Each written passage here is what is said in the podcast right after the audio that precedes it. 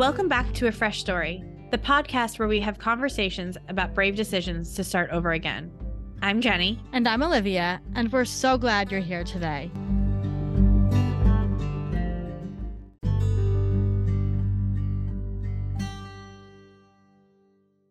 Hello, hello, hello, sister. Well, hello there. How are you? I'm freezing. It is it's cold. freezing. Yeah. I walked outside this morning. Um, you were up with the kids at the bus stop, and I was gonna go meet you. You guys were in the car, and I was gonna meet you, and I was gonna walk, and I got about a quarter of the way there. It's it's a tenth of a mile. It's not far, and I said no, and I turned home. it was too cold. The the only thing I could keep thinking is it should be cold. It should be cold. Uh, February, whatever we're in, in New York. So I'm glad it's cold, but it is really cold. Yeah. So we're both bundled up. Jenny has taken to wearing a turtleneck sweater with a sweatshirt over it, like she's some sort of Martha Stewart in the Hamptons. But yeah, um, with a with a silk scarf wrapped around my neck. very Diane Keaton. So um this was a really special episode, I'm gonna say, for us to record. Yes. This is a person. So Chaz Thomas is somebody we've had in our life since I was five and Yeah. you were three. Yeah. And um he is probably one of the most brilliant people that I've like ever encountered in my life. Like truly. Mm-hmm. Just Um, like and modest. We're mo- so, modest. Freaking humble. I couldn't like he's like, yeah, and then I was like, when like, we talked to him, he was like, "Yeah, I ju- I'm starting a new job as a data analyst," and it's like, "Oh, that's what you do?" Because we just knew him. I mean, I knew that he had a job, but I know him just as a brilliant artist. yeah, Um, yeah. but also he's a data analyst at like big companies. I mean, so he um he's also like an incredible reader, all these things. He he Yeah. talks about it. There's a lot of things he's done in his life that uh, he just like like casual. casual like mentioned it. We're like, "Excuse me, come again." Um but he's also so he is an incredible artist. His art is beloved by Mm-hmm. like so many people. Um he's shown in galleries. He has such a unique perspective on art and we get it. We talk a lot about his art and where that came from. Yeah, you know, I think a lot of his art is triggered, not triggered, but is is um comes through nostalgia. And I actually think that our recording was pretty interesting because I think it really tapped into our nostalgia for this place that we all grew up together, the school that we all went to together, and how it was a very special place. And even though it has its flaws and its troubles, it really did perform in a way for a lot of us in a very important uh, role in our lives, Yeah. including Chaz. And, he is he has such a positive view of that place. Like it was yeah, so so sweet. beautiful to see it through his eyes. Yeah. Yeah. And he uh you know the interesting thing I think you related a lot to this Jenny was this like duality, right? Of like Mhm. he is incredibly creative and artistic, but also Yes. has the brain for engineering and, and Yeah. math and like data and all this stuff. So it was a beautiful, honest conversation. And um we were so happy to chat with him. And he's been a huge, just like a, a such a great friend, like in adulthood too, to Yeah. have somebody and you know, um when I was getting separated, you know, he reached out and he was raised by a single mom and he just said some things Yeah. I will I will never forget and it was so sweet. And so we hope that you enjoy our conversation with mm-hmm. Chaz and please remember to rate, review and subscribe to a fresh story so that we can keep telling fresh start stories.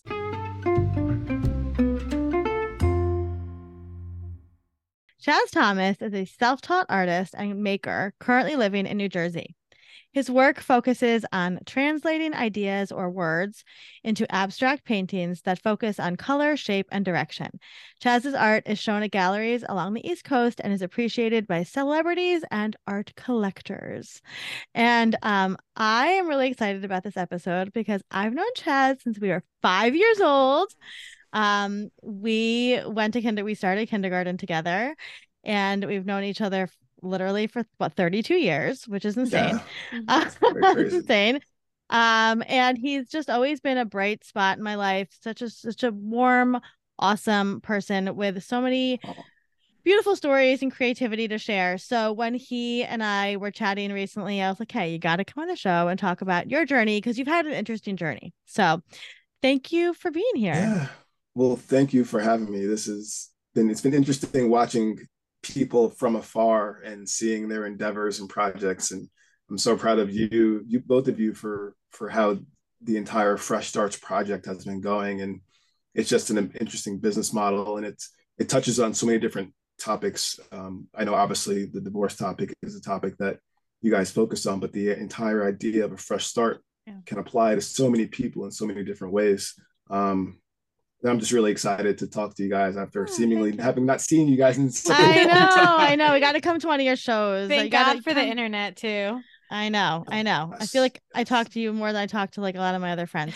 Um, so thank God for Instagram. No, we yes. are so excited to be uh, have you here today with us. It's such a pleasure. And yes, I mean, Chaz is always like the older kid to me. So it's really cool to be having a conversation with you. Um, but why don't you take us back to the beginning of your fresh start journey? Yeah, I mean, fresh start. I feel like I've lived so many different lives, right? Yeah. Um, you know, starting on Long Island and going to, you know, the best private school on Long Island, mm. uh, my favorite private school on Long Island, and you know that whole experience. And I feel like that's been the that was like the basis for everything, really. Um, then went to you know went from a public went from a private school to public school. Mm-hmm. Um, then went to small small liberal arts college. Then restarted at another small liberal arts college. Yeah. Uh, start you know was playing basketball. Had a fresh start there. Started running track. Um, and then all of a sudden like ended up just working and so I guess as far as like where the fresh start begins, I, I, guess if we're looking at the most most recent fresh start, it's probably been with the art stuff, um, and it actually all started back in 2016. Um, I think 2016. I had um, just gotten just gotten married, I think, and I was tinkering around with some different creative ideas, and I started making wooden bow ties. Um, my grandma, most people don't know, is my grandma um, was a seamstress for pretty much my entire life. Mm. Um, until she wasn't able to do so, she had some some nerve issues and she wasn't really able to sew anymore.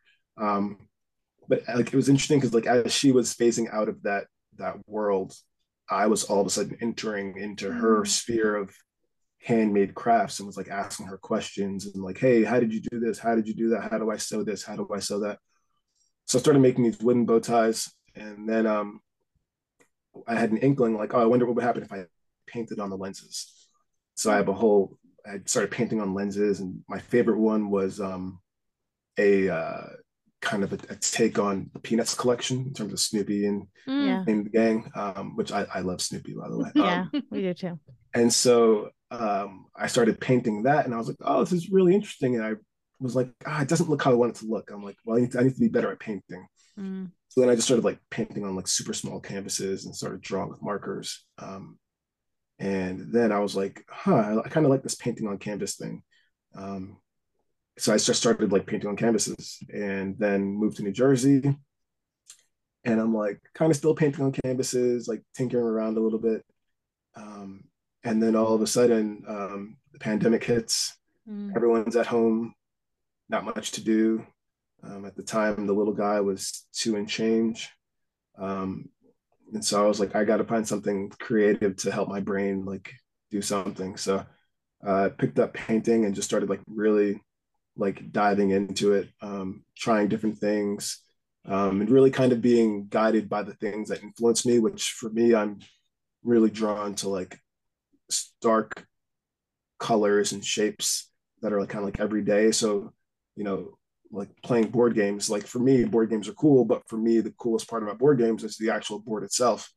So I've got like a whole bunch of like Monopoly series that I worked on. Um, which are so was... cool. I love. I mean, I'm. I mean, I, I, tell you this all the time, but one of the reasons I need to make money in this world is to buy your original pieces. Oh, I have a print worry. of yours in my room, um, and I want to get into it and everything like that. But yeah, tell us more, kind of about your process and the and the color. I love the colors that you choose. Yeah, so it it it all kind of depends on what I'm looking at. I, I try to like focus on like the I try to take like everyday kind of things and pull them out of their context and pull them into somewhere that's like where you don't recognize it. Um, mm. So like you know taking a, a, side of a monopoly board and pulling it out, right? Mm. Or um, like if you paint, for example, there are these little. If you look at a paint tube, there's the little stripes, which are the drawdown bars, which shows you how transparent the paint is. Mm. Some colors are really transparent, some colors are really opaque. Um, and every time I go into every time I was in I was in Michael's or any store, I would look and I would literally spend 20, 25 minutes just looking at those and looking at them. And I'm just like, wow, this is so crazy how it like it's just like the black and white background, white with black stripes, and then you've got the colors painted over. Um, and come to find out that that's actually part of like a huge process of how they test paints and different companies have different processes and there's a whole assortment of drawdown they're called drawdowns but it's a whole assortment of like drawdown sheets and drawdown bars and it's like a, it's like a whole separate part of the paint testing business um, but i was like really fascinated by that because i was like oh my goodness this is like so cool the fact that it's just a single color on top of these you know black and white colors which you know can be interpreted however you want to interpret it um, but yeah, I was just really drawn towards that process. And I was like, well, how do I recreate that process at scale? So I started trying to like recreate like a drawdown. So I was taking like, you know, a tube of paint and squirting it across the canvas and trying to scrape it down, mm-hmm. trying to get that same kind of feel and same kind of effect. Um, because at scale, like it's it's always interesting to see things at scale, right? Yeah. Like mm-hmm. you, ex- you expect some things to be really small, and then when you scale them up, it kind of changes how it feels. Um, and that's something that I've I think I've focused on in a lot of my my pieces, including like the uh, the phone keypad series I had, where I literally um, so phone keypad series. Let's talk about that, right? Yeah. Um, so uh, so growing up, I think in the nine years we were at Eastwoods, I think I might have had a house phone maybe for like four or five of those years mm-hmm. and never for a complete year, never with the same number. Uh, like if you were to ask me what my home phone number was back in X number of year, I probably yeah. couldn't. I could probably get. I could tell you the first three digits. I couldn't tell you the last four.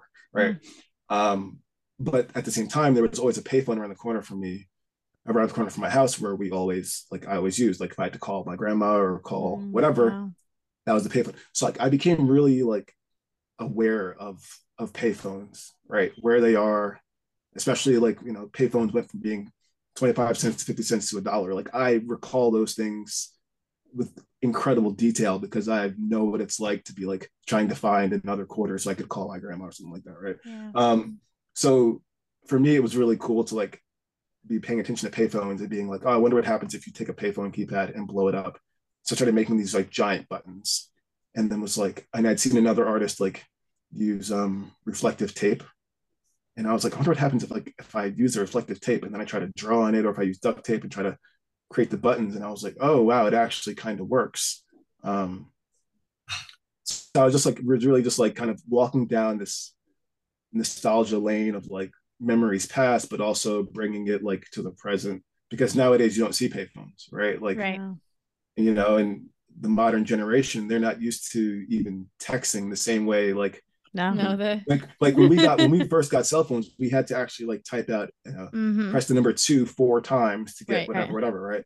So like the fact that you know some people don't even realize like yeah the letters on the numbers actually mean something yeah and like and even before like we were like adults or before we were even like born yeah. like people would choose their phone number based on like if they could remember the sequence of uh of like what their numbers were so it's like yeah so for me, I was like, oh, okay, like I really wanted to make that. Um, and it's just like I think that the biggest thing that I try to do is like try to like tap into like a memory or an idea that's like hmm. semi-universal, and then I try to like bring it out of that context, and then I try to bring it to scale.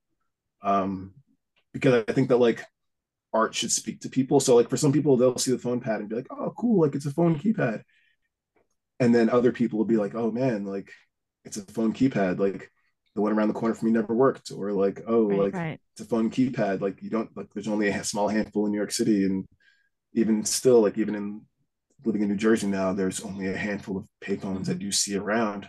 Um so yeah so like i mean there i've got like this a bunch of notebooks of just like random ideas. Um and i haven't I, I feel like there's so many artists who they find a niche in terms of their style or what they or how they create art and then they stay in that niche and it's and it, and it works really well for them like it's superb mm-hmm. for them mm-hmm.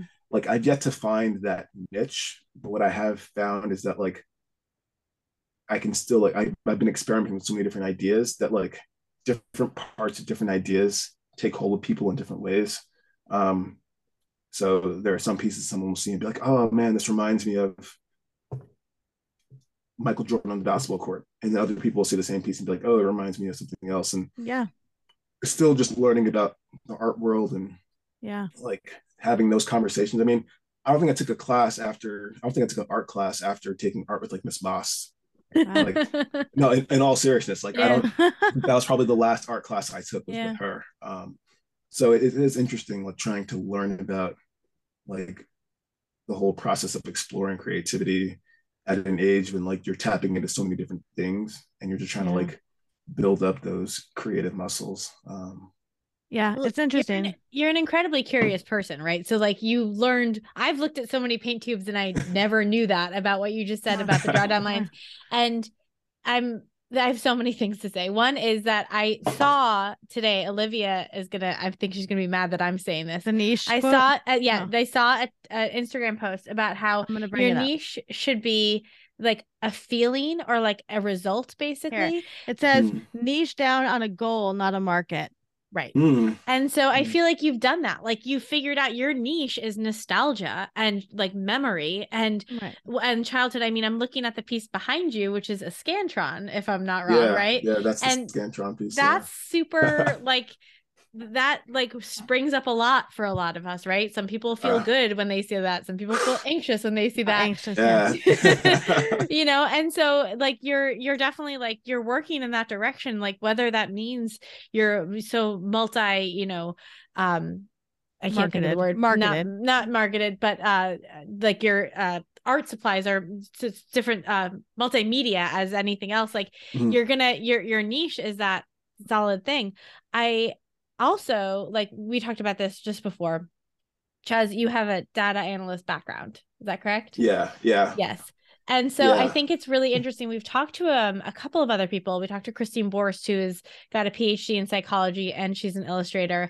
I am not in any way as accomplished as you in either direction, but I'm like a numbers person and I I draw. And I can tell you that the way that you create art is very satisfying to my mind. like I can see the precision, mm-hmm. especially in the pieces that you've been doing that are more like the checkerboards with the color. Um yeah. and I like I see it and I'm like, yes, that feels good. It scratches an itch in my mind. and I just it's really satisfying. And I wonder sort of the intersection of that. And I also wonder like where did that come from that you started making wooden bow ties? It, like had that been something that you'd been playing with your whole life of like art? Were you drawing as a kid? Were you naturally creative? Um was that something so I, you, did I you can, doodle? I can answer that question for you. Yeah. I i did not doodle a single bit at all. That doodling was not was not my thing. I, I wasn't the i'm not the i'm not that that artist who pulls up a notebook from when they were seven like i was mm. drawing every time no i wasn't i was i was not doing that. Like if i had free time i was either playing sports yeah. or, or riding my bike mm-hmm. or reading a book right? Yeah. um the wooden bow tie thing came about because i was working for the city of new york. Mm. um and i was like the dress code was like you know required like shirt and tie. So i was like wearing shirts and ties and suits and doing that whole thing. Um and then one day I was like, oh, like I sang, I stopped in like Century 21 and I picked up like a bow tie and, I, and like a real bow tie, which I had only tied a real bow tie like twice before. And I was like, mm-hmm. you know, I see people wearing bow ties like it was spring. I was like, they're classy. I'm like, I should wear a bow tie. So like I bought like three bow ties because they were like seven bucks each. And I was like, oh, it's perfect. 20 bucks, three bow ties. Mm-hmm. Easy. So I started wearing bow ties and I was like, oh, this is actually like pretty cool. Like it's a it, like it was a different form of neckwear. Like it got a different reaction from folks. It kind of made me this very serious data analyst who kind of had like a slight fun side, right? Like, mm-hmm. oh, you wear bow ties, right? Um, so that was cool. And then I was like, all right, well, like, I'm like, how do I take this to the next level? Because you know, bow ties are cool. Like, bow ties are cool, but like, how do I put my own imprint on it? I was like, well, what if I like made a wooden bow tie?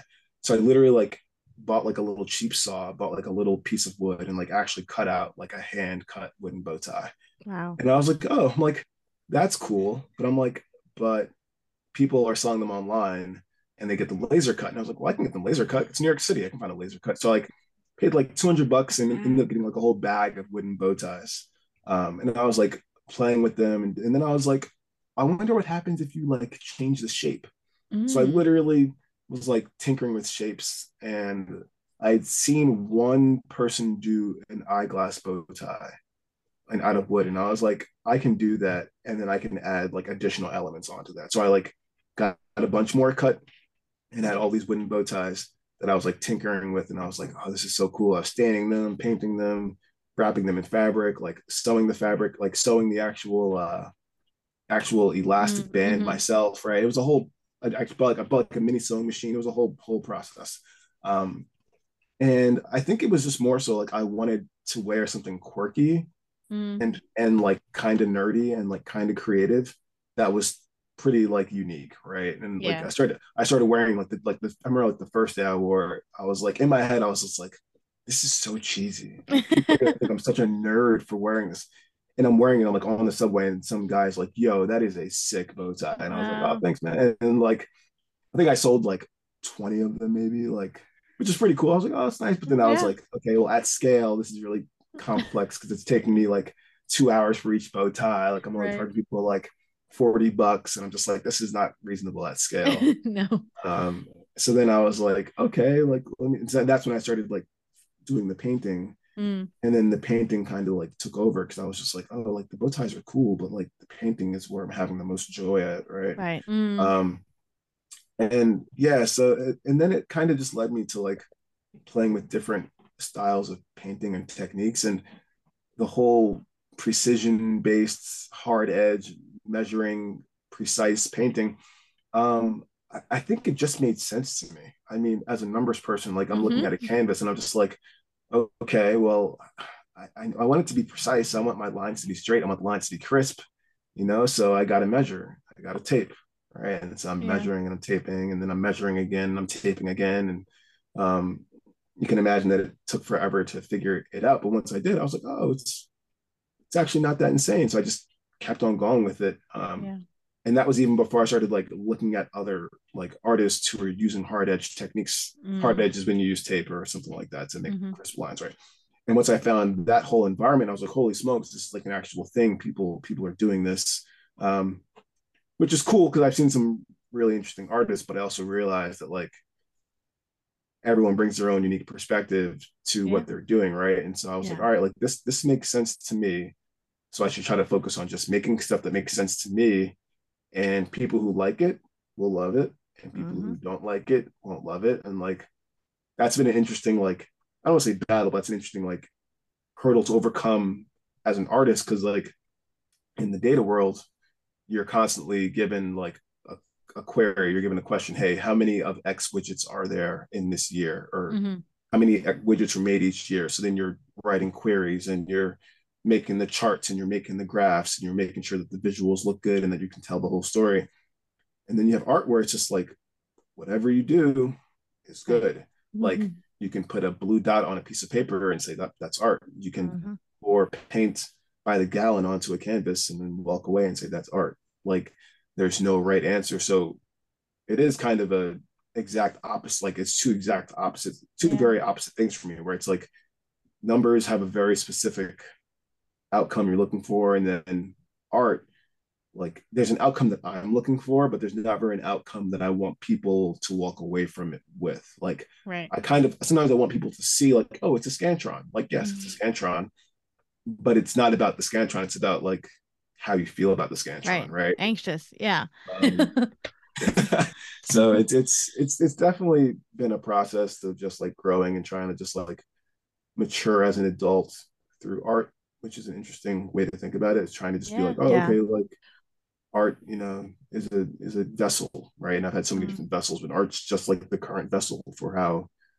I'm gonna grow and mature in this time period. So and isn't that like a, it's a kind of a good parable for adulthood which is like whatever you do in adulthood like there's kind of no right answer it's not data anal- analytics like it's you can't be like this is i did the right thing right you like yeah i did the thing this is what I intended. I'm not sure it came across. I'm sorry. Yeah, yeah it's it's definitely that's definitely like spot on, right? Like yeah. there is some like yeah, like there sometimes there's sometimes the right answer is not the right answer, right? Yeah. And the right answer for you exactly. Yeah. Not always the right answer. So I think that there's and I've learned that even more like as as a as a parent, right? As a yeah, parent, yeah, you you really get um tested in a variety of ways, and mm-hmm. you're kind the of way to put it you're you're forced to mature in Mhm. ways and in timelines that you may not have anticipated, right? Yeah, I want to come back to that. I- want to come back to that because I have a lot. I could. I have a million questions. I know it's so interesting because I obviously have known you for many three decades, but there's a lot of your story like I don't know, and I want to go back back to the beginning for a second. You mentioned that you you were raised by your mom Yeah, and your grandmother was there, yeah, Right. yeah, yeah. and yeah. you lived And he You has a didn't a- brother. Don't forget and your brother. Yes, Yeah, we right, we yeah. love your brother. Yes, we grew up with shout him out too. Ferris, yeah, Mhm. yeah. Um, I was telling my Second kids about- children, uh, like you know, second children. Don't. no, forget I was them. literally I went on a walk today with my two boys and I was telling them all about you and your brother. But um you mentioned that sometimes you didn't even have a house phone in the house. Yeah. And I want to just I want to just juxtapose I want to juxtapose this for a second for the listeners here. So we we both we all went to a very well-to-do private school on the North Mhm. Shore of Long Island, which was one of the OG private schools. What was that like? Going to a private Man. school with people who had two pools in the backyard Yeah. and you didn't have a house phone sometimes. Yeah, it was um it was interesting, right? I mean, like I think I mean I entered Eastwoods and I was what I think I was I turned four at Eastwoods. I think I turned I think you turned five at I think I, I turned five at Eastwoods. Yeah. I remember that's right, because I turned Because you're I turned October, that's right? right, yeah, October. So I turned no wait, but I was see, I was always I was always like the youngest kid in the class though. Maybe you turned Right, four. but if you turned, if you No, you started turned- in kindergarten, did you start in kindergarten or in pre-K? Yeah, I started kindergarten. kindergarten. So then you would have turned five in the school year. That would have been young. 'Cause I turned six in kindergarten. I'm in Right. March. right. Okay, okay, so that makes okay. Yeah. so um yeah, so that was interesting. So like I had grown up like I grew up in Huntington for the most part, right? And I was see. super young in, in Huntington. Um and Huntington as people may or may not know is incredibly diverse. Um, Mhm. You've got Huntington Station, you've got Huntington Village, and you have Huntington Harbor, right? And those are Mhm. three very different places. Um, so like I grew up between like Huntington Station and like Greenlawn, and Mhm. like, you know, my mom did her best and my grandma did her best to just like keep like just keep me just like focused and doing whatever. So like I, I was so young when I got to Eastwoods that like Yeah. I was just like, oh hey, it's school. Like Mhm. Right. and like I didn't like I didn't know what other people like had going on in their personal lives, like what they Mhm. went home to until like play dates started, right?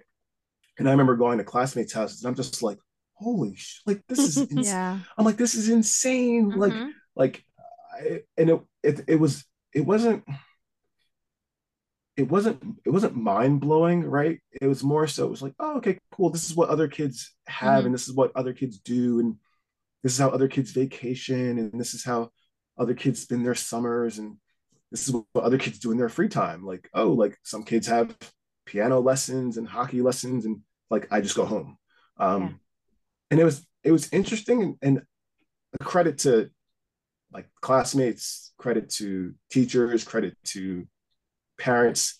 I don't think anyone ever made me feel like less than, right? Mhm. No one ever made me feel like, oh, like Chaz, like, oh, like you can't go to Chaz's, or oh, like, Mhm. or oh, like Chaz can't come, or oh, Chaz can't do this. Mhm. I think everyone was kind of just like, yeah, like he's a classmate. So like Yeah. make make it make it welcoming. And so like that it's interesting, like having been to school, like been in school with you guys for like you know nine years, those nine years were so in, so in, so formative for who even who I am today. Yeah. Yeah. Um, Yeah. because like nothing really like fazes me, like nothing really like intimidates me. I'm not like, oh wow, this is so this is such a great app. Right. Interesting. I'm like, oh, like it's cool. Like people have money. Like some people come from lots of money. Some people don't come from lots of money. And it's just, it's not a that's not a, a, a bearing on who they are as people or how they operate. Like that's just a function of just like a lot of stuff you can't control. Um so it was always interesting, like just being in those two worlds. And there came a point when I was like old enough to like understand the difference and to see the Mhm. difference and to also just understand that like that's just what it was Mhm. Mhm. um Yeah. it never like it never hit me and was like oh man like these kids are so much cooler than me i was like no like their, their parents just have a lot of money and my parents don't okay cool what time is soccer game right. like like that was kind of uh like how i went about looking at eastwood like look, looking at looking at school and looking at everyone and like credit like i said credit to kids in our class i think Yeah. I mean, there came a point I think people not knew, but people we're old enough to understand that like not everyone lived the same life. Like Right. I think that when you're young, you're just like, oh, we're in school together, we're all the same. And then it's like you could become older, it's like, oh, like there are different challenges that you observe Mhm. other people having. And you're just like, oh, you become aware of these things, right? Um, so yeah, I mean, how was it? It was, I'll say this. I- wouldn't be who I am as a person if I hadn't gone to that Yeah. school. Yeah. Um, I wouldn't just academically, it set me on a path that was, you know, whatever. Um, like it's funny, like I, I can have more genuine conversations with the kids I went to school with who I might not have seen in 20 years Yeah. Mhm. than I can have with someone who I might have known in the past five years. Yeah. And it's not necessarily saying the past five years don't mean anything. It's more so that like no, I when you're going through like a formative time period and you're Yeah. i'm seeing kids as, as they're actually like maturing from like little small kids into like kids who are kind of worldly Mhm. before they're going off to college before they're going to high school so it's like a really interesting time period where i kind of got to grow as a person and be Yeah. around other kids um who are i mean it was it was interesting i mean it's it's for lack of a better observation like it's interesting growing up going to a school where you're the only black kid in your class every year Mhm. right and then on top of that when you realize that like there's only like one two black kids max per class Mhm. That's an interesting thing to observe Data wise. data wise when you're sitting like data wise like like yeah. like 30 I was my 37 37 year old me is looking Yeah. at that like, that's really weird but Yeah. then when I was like going to school I was like wow like going to school like I remember it's funny I remember going to gym class and seeing like the kids who were like just above us and Mhm. being like wow those kids have basketball games oh man that's so awesome Mhm. like I, I I looked forward to so much of like the daily rigors of school Mhm. Hmm. because I knew that if I took care of what I take care of in the classroom and on the courts and being a good person there, that it would just it would it would work out. Like, Mm. And so, like for me, like school, like I don't think I ever I think I missed like less than like five days of school the entire time Yeah. I was there because like it was just so much fun. It was so much fun for me. Like seeing the teachers, like the hallways, like I would I distinctly remember I have I think about that school every single day. And I'm not even every single day I think about that school. Yeah. I remember I remember when they built the new gym and I hated it. I was just like, this is terrible. What is this?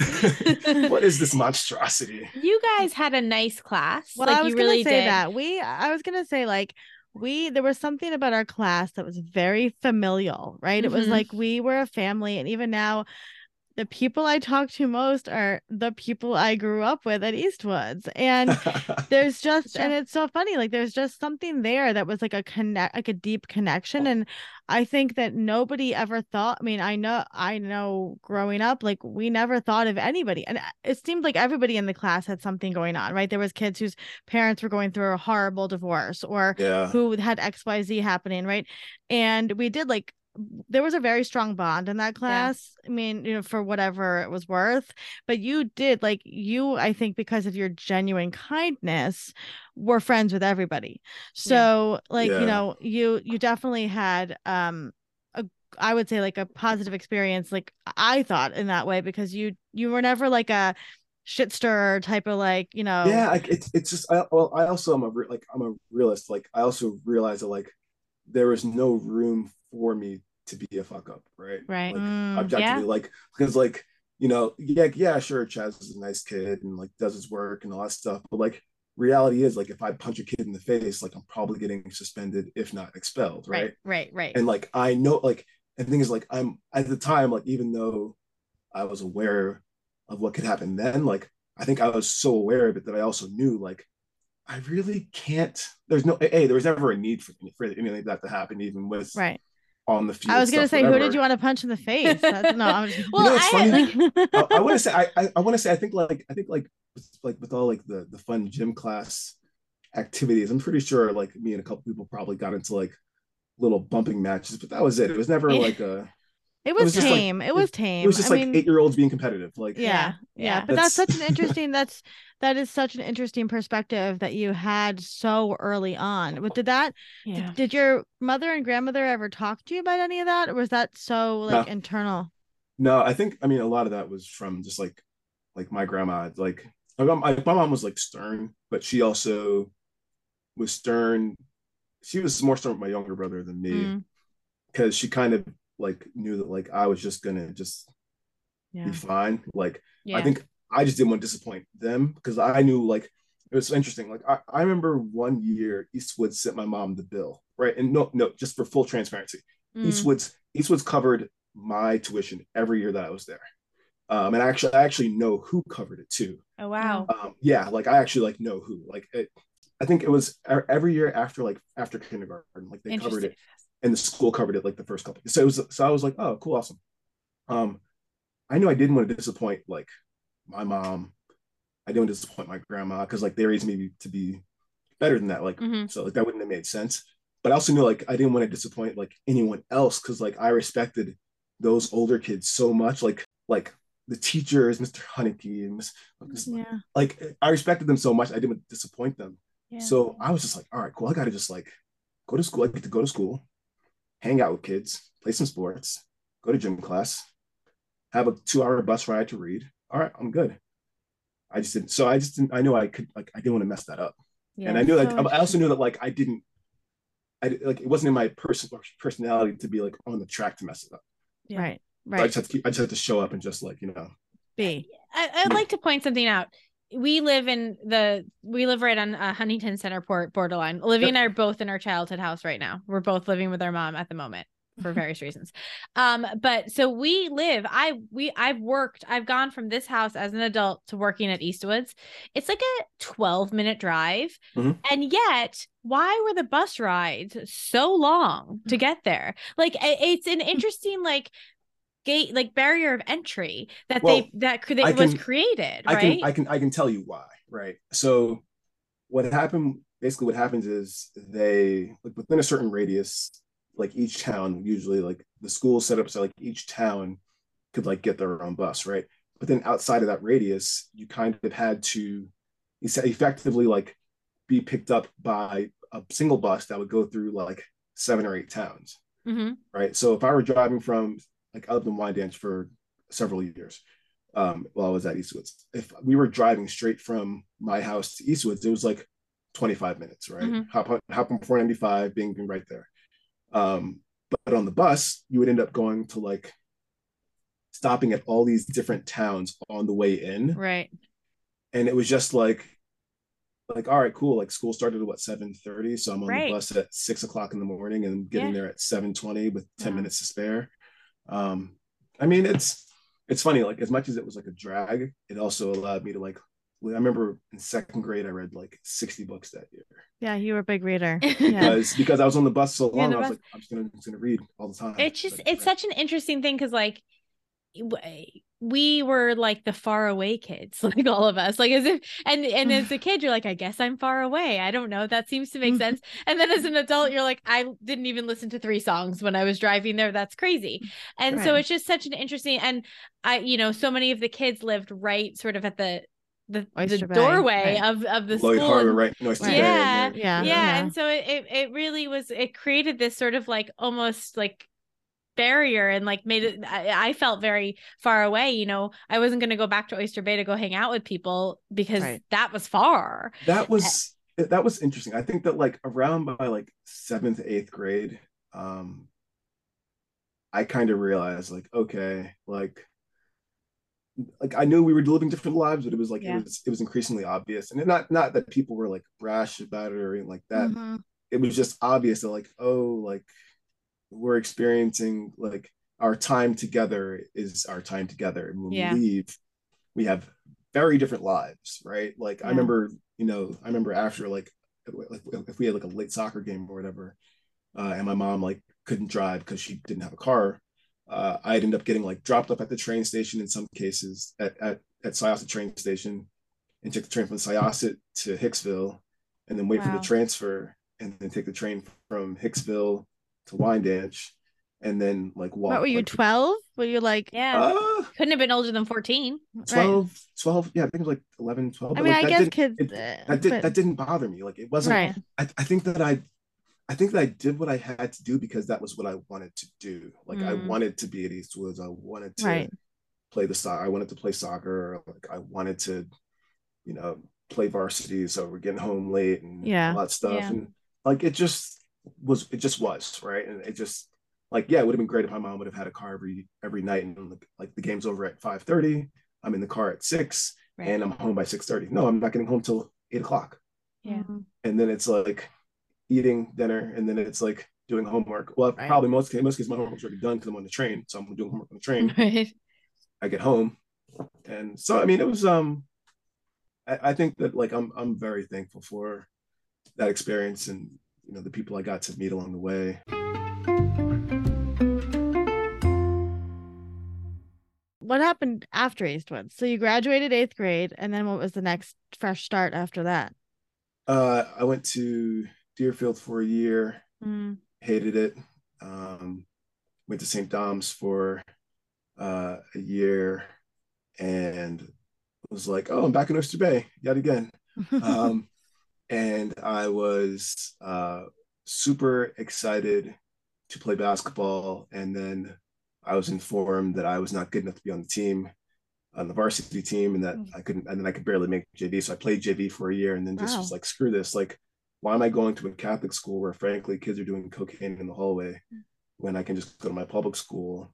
Which at the time living in Wyandanch, people were like, "Oh, you're gonna go to Wyandanch?" I'm just like, "Yeah." They're like, and it- for the listeners out there, uh, aside from so for listeners out there, Wyandanch High School historically was on the New York State uh, SURR list, which Mhm. ranks it in the bottom like five percent performance wise Wow. of high schools in New York State. Because of that, uh, when I was there, the state was was effectively running the school. mhm. Um, it, it was terrible. Um, not saying the people were terrible. No, the teachers tried their best. The kids tried their best yeah. the environment wasn't always conducive to the highest forms of learning. Um, Mm, But that being said, uh, I actually enjoyed my.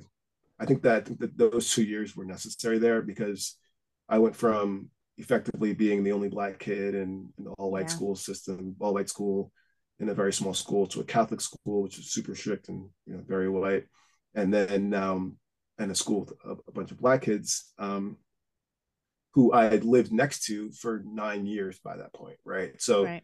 I knew them, they knew me, but it was kind of always this like, oh, who is this weird kid who's not coming to school with us? And then I go to school with them, Right.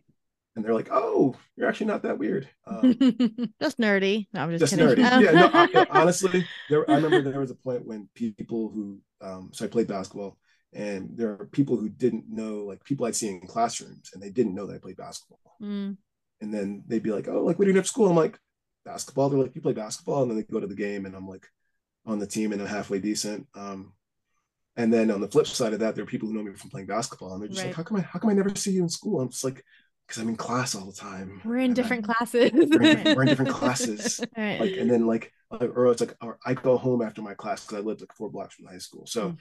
It was um interesting. And then so after there, I went to Colgate my freshman year. Mm, Um, great school. Some of my best friends like in the world uh, are people I met during my that year there, year and year and change there.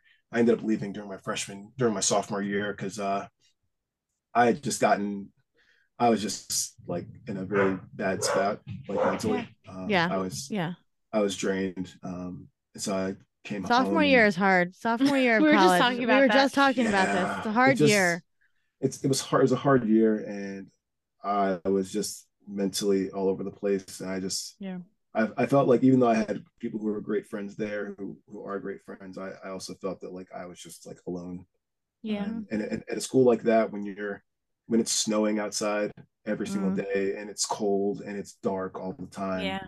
I was just like, I'm just gonna, I'm just gonna head home. Um, so I had, a, so I was home for a year and change, taking classes at community college just to like kill time and not be too brain dead. Hmm. And then uh, met an alum from Haverford, and within two weeks, I was down there visiting. And a couple weeks later, um, I'm admitted and uh, enrolled in 2006 as a sophomore. Um, and yeah, I graduated from there. Um, interesting experience there. Uh, I, interesting is the right word there. Um, I mean, it's so interesting though that you kind of wove your journey through these different worlds. Yeah. Yeah. Um, and of course, like I ended up staying down in that area after college. Um, so, and met some of the best friends I've I've had since. Um, was down there and was working for the college, and eventually was like uh, my boss left, and I was like, okay, I guess it's time to move back to New York because Philadelphia wasn't really cracking at the time. It was right during the uh, like aftermath of the recession. Mm. A lot of jobs weren't cracking, so I moved back to New York, and um, yeah, just oh by oh and by then I was fully engaged in my my track career stuff, like post collegiate wise. Oh, so I was doing that. So wait, talk about that for a second. Casual. Oh, Go yeah, back to that. By then, yeah, I was a professional athlete. Yeah, so I just so so I played basketball my entire life, and then during my junior year, my sophomore year of college at Haverford, the track coach was like, "Hey, um, I was working the track meet. He's like, "Hey, you should come out for the track team." He had seen me around as an athlete. I played basketball and could dunk and all that stuff. And he was like, "You should come out for the track team." But that spring, I was just exhausted and physically beat up. So I said no. Junior year, I figured I'll do it outdoors. I do it outdoors and end up making like All American. Hooray! Awesome, awesome. Senior year, um, start basketball season, and mentally, like I'm just not into it. Like I was just like, I can't do this anymore uh, for a variety of reasons. It's like I can't do it. So um, decided just like at first I was going to not do anything, and then the track coach was like, "Hey, if you want to run track indoors, you can. If not, don't worry about it." So I run track indoors, do that. Everything's going great. And then October fourth, two thousand and nine, 9th, October fourth, two thousand and nine, um, I tear my meniscus in my knee. Uh. Yeah, was, that was fun. Uh, had the surgery October fifteenth, a week for my birthday and then I'm uh, literally like rehabbing, make it back for outdoor season, go through a whole summer of training, compete the next indoor season, make make it all the way to like U.S. national indoors. Um, casual, still casual. Still training, competing, kind of doing that whole thing. Uh, moved back to New York because the training group based in New York wants me to move back. So I moved back to New York. I'm training with this mm-hmm. training group. Um, shout out shout out Central Park Track Club. Um, mm. They were super awesome. You know, made gave, allowed me to have resources to train indoors, um, like at their expense to be able to travel to different meets, with, you know, California, Florida, at their expense, which is pretty awesome. Um, then a flurry of injuries came up, and I just realized that I was spending like five hours a day either in a cold tub or mm. in a physical therapist office trying to get my back and legs to work properly because it was oh, just oh, a lot of pain a lot of pain so i just were you working? Stopped. like what was was oh, there? oh, and, uh, yes i was working yes. I was, yeah, this, so, so this is this is all 2013 through 2015 okay. Right i'm training like i'm literally my daily schedule looks something like this i'd wake up at like 5 5 15 go train at the armory in new york city um, do that for like train there for like an hour and a half go back home which is 10 blocks from my house shower, go right to work. I'm at work, and then after work, I'm going to get PT at the either physical therapist or the chiropractor's office. Um, doing that for like an hour, then going back uptown, getting my stuff, then going to evening practice. It was a whole thing. And Did you enjoy that? Like, yeah. I, so, so I actually that so was my next question. I, yeah. so for me, part of it was the routine of it, mm. right? Because I, I love I love the routine of just like being able to like just being an athlete. Like there's something special about like having like being an athlete. Um, and when it was good, it was good. Like I was pretty close to qualifying for the 2012 um, trial, Olympic trial. So I was like in my head, I'm like, oh, right there. There's a bit more training up, and it just, it just, right it just, there. it just didn't come together how I wanted to. Um, and I was still competing and was doing like okay, uh, but I could feel that like things were like slowly like an inch off here, an inch off there. They weren't coming together. Mm-hmm. Um, but I was like pushing through. Like I, I, had a great training group. I had a great coach. Um, and they were like, "Hey, listen, like you're right there. Just hang in there. It'll click. It'll click. It'll click." And then eventually, like like my back and legs, the pain in my back and legs got really bad.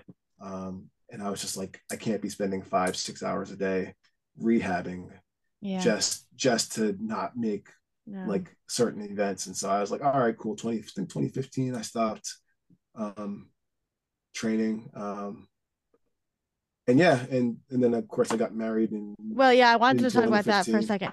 So yeah, Wait, I have one thing to say though. You that was the routine that you had had your whole life, basically, since you were old enough to start in sports at school, right? So more, which more was or less, yeah. right, fifth grade, sixth grade, something like Right. that at Eastwoods. Yeah. So you had kind of been used to it. Must it was always like home. your routine was well was like work and sport, work and sport. So I, it must have been very right, like jarring to yeah to give that up and to to be like to give up that piece it, it explains where the where the art comes in right because that sort of comes into play in in around that time a little bit to to to fill that space Yeah. I mean, there's definitely something to be said for like not being able to quote unquote go to practice, but having a practice, Mm. a place to Mm, go, right? love that. Um, because like yeah, like you're you're you're you're absolutely right. There is a level of like one's identity which is tied up in being an athlete for good for better or for worse, right? Mhm. Um, you know, you spend your whole life training for something, and that's part of your like your routine, like it's part of your identity. You, you know, it's funny, like I've met people and they'll be like, "Oh, you're Chaz. Oh, you were the athlete at such and such." And I'm like, "Yeah, yeah, yeah, yeah." like long time ago, long time ago. Um, and so you're right though. There is something to be said for for that routine and and what that what that is and what that means for someone. Um, but yeah, um, I- Wait, I, so- I, I wouldn't I wouldn't trade that experience for anything though. I mean, it's it's Yeah. all part of the larger experience. Well, there's something about you, and I knew this about you growing up, but you just and I want to like adopt this this practice that you see things and then you're like, "Yep, I can do it." And then you do it. And you're like, "Yep, fine, sure, I'll do it." And you're so blasé about it and humble. A- And it's like you're doing all these like really big things, and Mhm. yet you're like, "Mm, "Yeah, yeah, I did it, sure." I, well, I, I think it's I think it's probably the product of like one being an athlete, but also like growing up like before social media. mm-hmm. Yeah, Um, I feel like social media has for and social media is great. Like I'm not bashing social media, but I think that there's a level of like social media is so much about promotion of the self in some Mhm. capacity, whether it's yourself Mhm. Intellectually, spiritually, physically, whatever the case may be, artistically, creatively.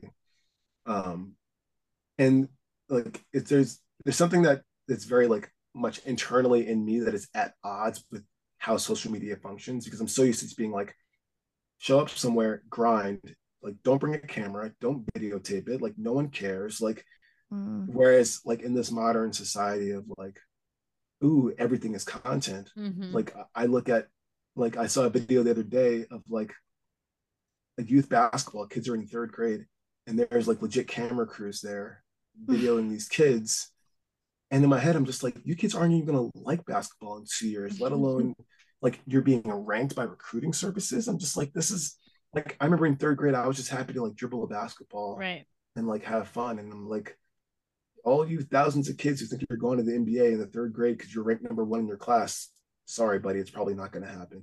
Um, Which is so so- interesting though, because part of your art is showing your process. Yes, I hate that part. Yeah, but it's such a fascinating you part do a good it. job And you of it. do. You do a beautiful job at it. So Thank wait, you. before thank we you. get into that, I want to just ask a question. So for for listeners, Chaz's wife is one of the most beautiful women that I've ever seen. She is gorgeous. I like stalked her, no joke, um, on social media. And now I'm friends with her and I've never met her. But um we're like she's like my to meet her hype woman. Yeah, I know, we'll- we're gonna- we'll I'm gonna come to a arrange a Yeah. thing. but how I I just um sh- so she's beautiful, but her energy is beautiful too. But how did you meet her? And like a little bit about like kind of how did how did you know you weren't raised in a household with a mar- with marriage? Yeah. So how did you know you kind of come to that decision to you know get married and start a family? Um, that's a big fresh start in life. yeah, no, that's that's a def- that's definitely a qualify as a fresh start. yeah. Um, yeah, so we actually met uh, outside of the gym. I was actually leaving the gym, Mm. and she was arriving with um, with someone who I knew. Um, so it was another woman from the gym uh, who I knew, uh, and it was just like I literally saw her. I was like, "Oh, hey, hey, how you doing?" Like, and normally after workouts, like I'd have headphones on, sunglasses on, like I'm walking the two blocks of the subway. Like a celebrity that you are. well, it's it's also like walking from the gym in Harlem. Uh, I think it was in the spring, like late springish. So I'm like coming like I think it was like after work. So I was already like boop, like mentally yeah. checked out, mentally going to where I'm going yeah. to go. Uh, and it's New York City, so like no one's like trying to stop you on the sidewalk. People are just going about their business. Mm-hmm. So um was walking out the gym, saw my friend, said, Hey, saw my now wife and she was on the phone. So I said, hey, there. like we just exchanged highs. Like she was like, oh hi. I was like, hi. And that was it. Like, and then a year later, uh, I'm at that same friend's birthday brunch, and um, my now wife walks in, and we're having separate conversations. And then I heard something that she was talking about, um, and we just started like having conversation. And so yeah, so we got married um, late in 2015 actually. Um, and then uh, had the little guy in 2018 yeah he's how, anymore. He's not. How um i love to ask this question because i'm a creative person and i have kids obviously. How has becoming a father impacted your creativity and like that intersection of creativity and parenthood? Oh man. How has it inter- well it's it's funny. Um I, I think that for me like I, I try and I, I, do a terrible job of this, um, but I try not to be on my cell phone and I mm. try to like around him. And I, I do a terrible job of it sometimes because like I'll get caught up in something and or I'll, I'll, I'll or I'll Google something on a whim because I'll have a creative spark. I'll Google something and then I'm like Googling things and I'm looking at images and reference things. Um, but um, sometimes I'll just pick up like I've tried to like have my sketchbook nearby. Yeah. So like instead of instead of on the phone, I'll just like be casually sketching something, right? So it's not the brain drain. So it's not really that I'm not focused on him. It's that he's seeing me with a book and not. Yeah, I love that. I do that too. Um, mm-hmm, yeah. Mm-hmm. So and also like you know there are times when like he'll want to draw in color and I'm like all right cool let's draw in color. So like we'll do coloring stuff or we'll do painting stuff or um or we'll do just like something like we'll do board games right um so it's a lot of things just like keep his brain active because obviously like every kid i saw your tweet about this about like screen time right? Like of course mm-hmm. like my kid wants to watch paw patrol. He wants to he wants to play on the switch. He wants to play on the yeah. ipad. He wants to play the playstation and i'm just like yeah or you can do something that's you can read a book right? So he's already reading and all that stuff reading and math and he's smart as a whip. Um i'm sure yeah, not surprised. Yeah, his father is a big reader. I how mean, many books? Genetic. I was gonna say, how how is your reading these days? Do you still read as much? Um, so it's funny enough. So I actually read a book for work because uh, the company I'm at now, uh, they sent out a book about how they run their company culture. Um, so I read that in like two days. It's a short read, um, but it's pretty interesting. Um, I, I, you know, I I do have a list of books that I've yet to read that I purchased in the past couple years, mm. um, but I have gotten better at stopping, like slowing down buying books. I used to like yeah. buy books. I used to buy like legit like two books a month, three books a month, mm-hmm. and then would just like never read them. So I've slowed down like tremendously. um, even though I did just purchase two books today, um, but these are two books. That, These are two books that like have been on my my to read mm. list and will probably be read in a week. Excuses, yeah. yeah I have the same affliction. I have the same. Um, so yeah. So for anybody that is going through a fresh start or a big transition in life, what would yeah. be some wise words that you could impart? Um, wise words to impart. I, I think that different fresh starts call for call for different things, right? Sometimes a mm-hmm. fresh start requires you to jump jump in feet 1st mm-hmm. and to kind of throw caution to the wind because in the end, like there is no right answer about what you should or shouldn't do. You just have to do, right? Mm-hmm. Sometimes, like, if you're wondering, like, oh, should I start this career, that career? Like, sometimes you just have to just start the career because, like, you have to just do it sometimes, right? Um, I think that when it comes to, like, you know, new ventures or hobbies that you're wanting to explore, like, yeah, go out and buy that paint set, go out and buy that go out and buy that rug like you know the rug making kit right go out and buy the the yarn to knit right mm-hmm. go write write the first chapter of the book you want to write um i think that like committing time to, for for hobbies and skills and things like that if you're trying to make a fresh start there. I just think that you have to incorporate those things into your daily schedule. And you know, mm-hmm. as as every habit book says, you know, like 21 mm-hmm. days of it, 30 days of it, 30 days, 30, like 30 for 30, right? Like 30 days for 30 minutes. And like eventually you kind of start to build up that like that reflexive muscle so that it's not that way you overcome that that dread really quickly right mm, i think that's yeah. the biggest thing is people are like oh i want to be a painter it's like well okay we'll go paint oh but then they find every excuse or i want to work out but then they find every excuse it's just like no like you got to just like condition yourself like it's going to suck the first time it's going to suck the 3rd mm-hmm. time it's going to suck the seventh time but eventually you're going to learn to embrace that and it's not going to suck you're just going to be part of the process. Um, as far as like big super life shifts right moving cities and things like that i think that there's something to be said for being in a new environment around new people. Um, like for people who are thinking about you know moving to a new city like just mm. move like unless you have kids or you've got family that's actually tying you a, a, an elderly parent things like that.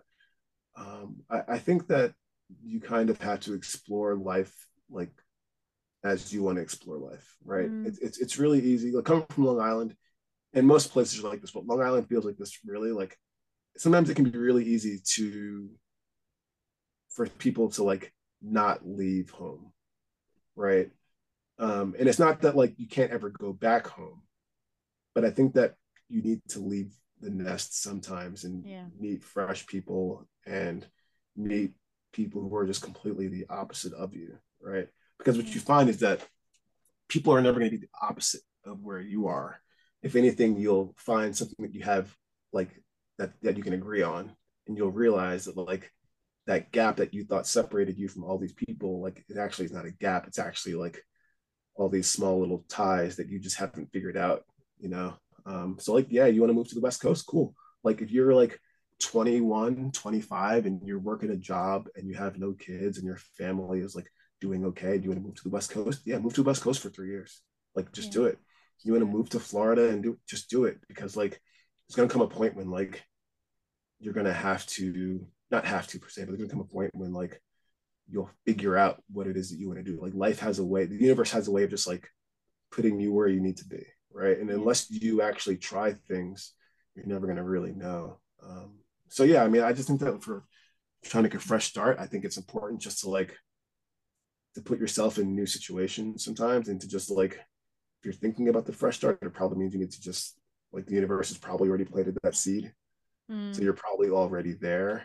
So you're just kind of just like, all right, like you, you want to move to the West Coast. Like you've had you had the idea, you started Googling, you know, apartments and flights and jobs, right? So now you just actually just need to go. Yeah. Yeah. I love that. Because if you don't, then you're always going to be sitting there thinking, like, yeah, man, three years ago I was researching flights and da da da da da da. And it's just like, what's not to say what the worst could happen, but like the worst that could happen is like you move out to Cali, you find a job, or yeah. you find a job, you move out there, and then you move back. And the people who 99% of the people who you know back home are going to be back home anyway. It's true. Yeah. Yeah. Like it's true. It's so. true. I love that. That's beautiful advice. I love that. So now our fun question, and I prepped you for this, so you should have a good answer. um, what was the last best thing that you ate and truly like loved? the last best thing that I ate and truly loved. Um, so I love mint chocolate chip ice cream. Mm. Um, and there was a point when I was eating like two, like two gallons, like probably like two half gallons a week. At, at it, it, was it was getting obscene. Um, yeah, but you were also like running nonstop. yes, yes, exactly. Um, but as far as like you know that that's my favorite thing I like to eat. Um, it is good. I, I, I mean, I had some had some last night. Um, but yeah, I mean, but I mean, the, the wife's cooking is, is also good answer, Chaz. Yeah, safe answer. Good answer.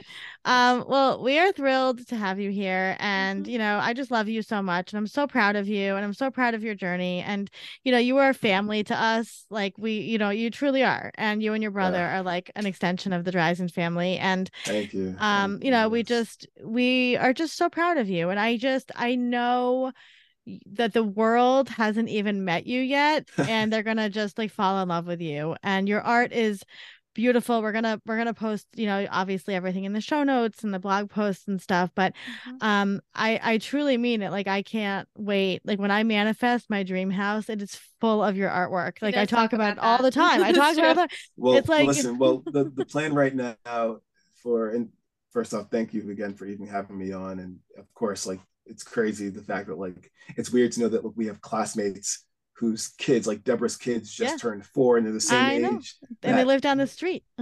so um which is hilarious um but thank you again for having me on and um you know obviously i'm sure you'll put stuff in the show notes and hopefully the plan this year is to have uh, to be attending several new york city shows um, as an actual artist and not just a guy showing up at the event um, which i will be sure to you know post about and Yeah. make sure that you're aware of so we'd love to see you there and i'll try to come out to long island I'll- I'll- i think i might come out there at some point anyway so we'll definitely Yes. um, No, we'll share everything. something. Well, we Yeah. want we want the world to see your beautiful art, and it is Well, thank you. it so is so unique and one of a kind. And the the Mhm. I'm so glad we had the chance to talk about your art and like the the story behind it because it is just you know comes from such a beautiful place, and uh, we're just so excited that we had the chance to talk to you. So thank you. Thank you. Thank you.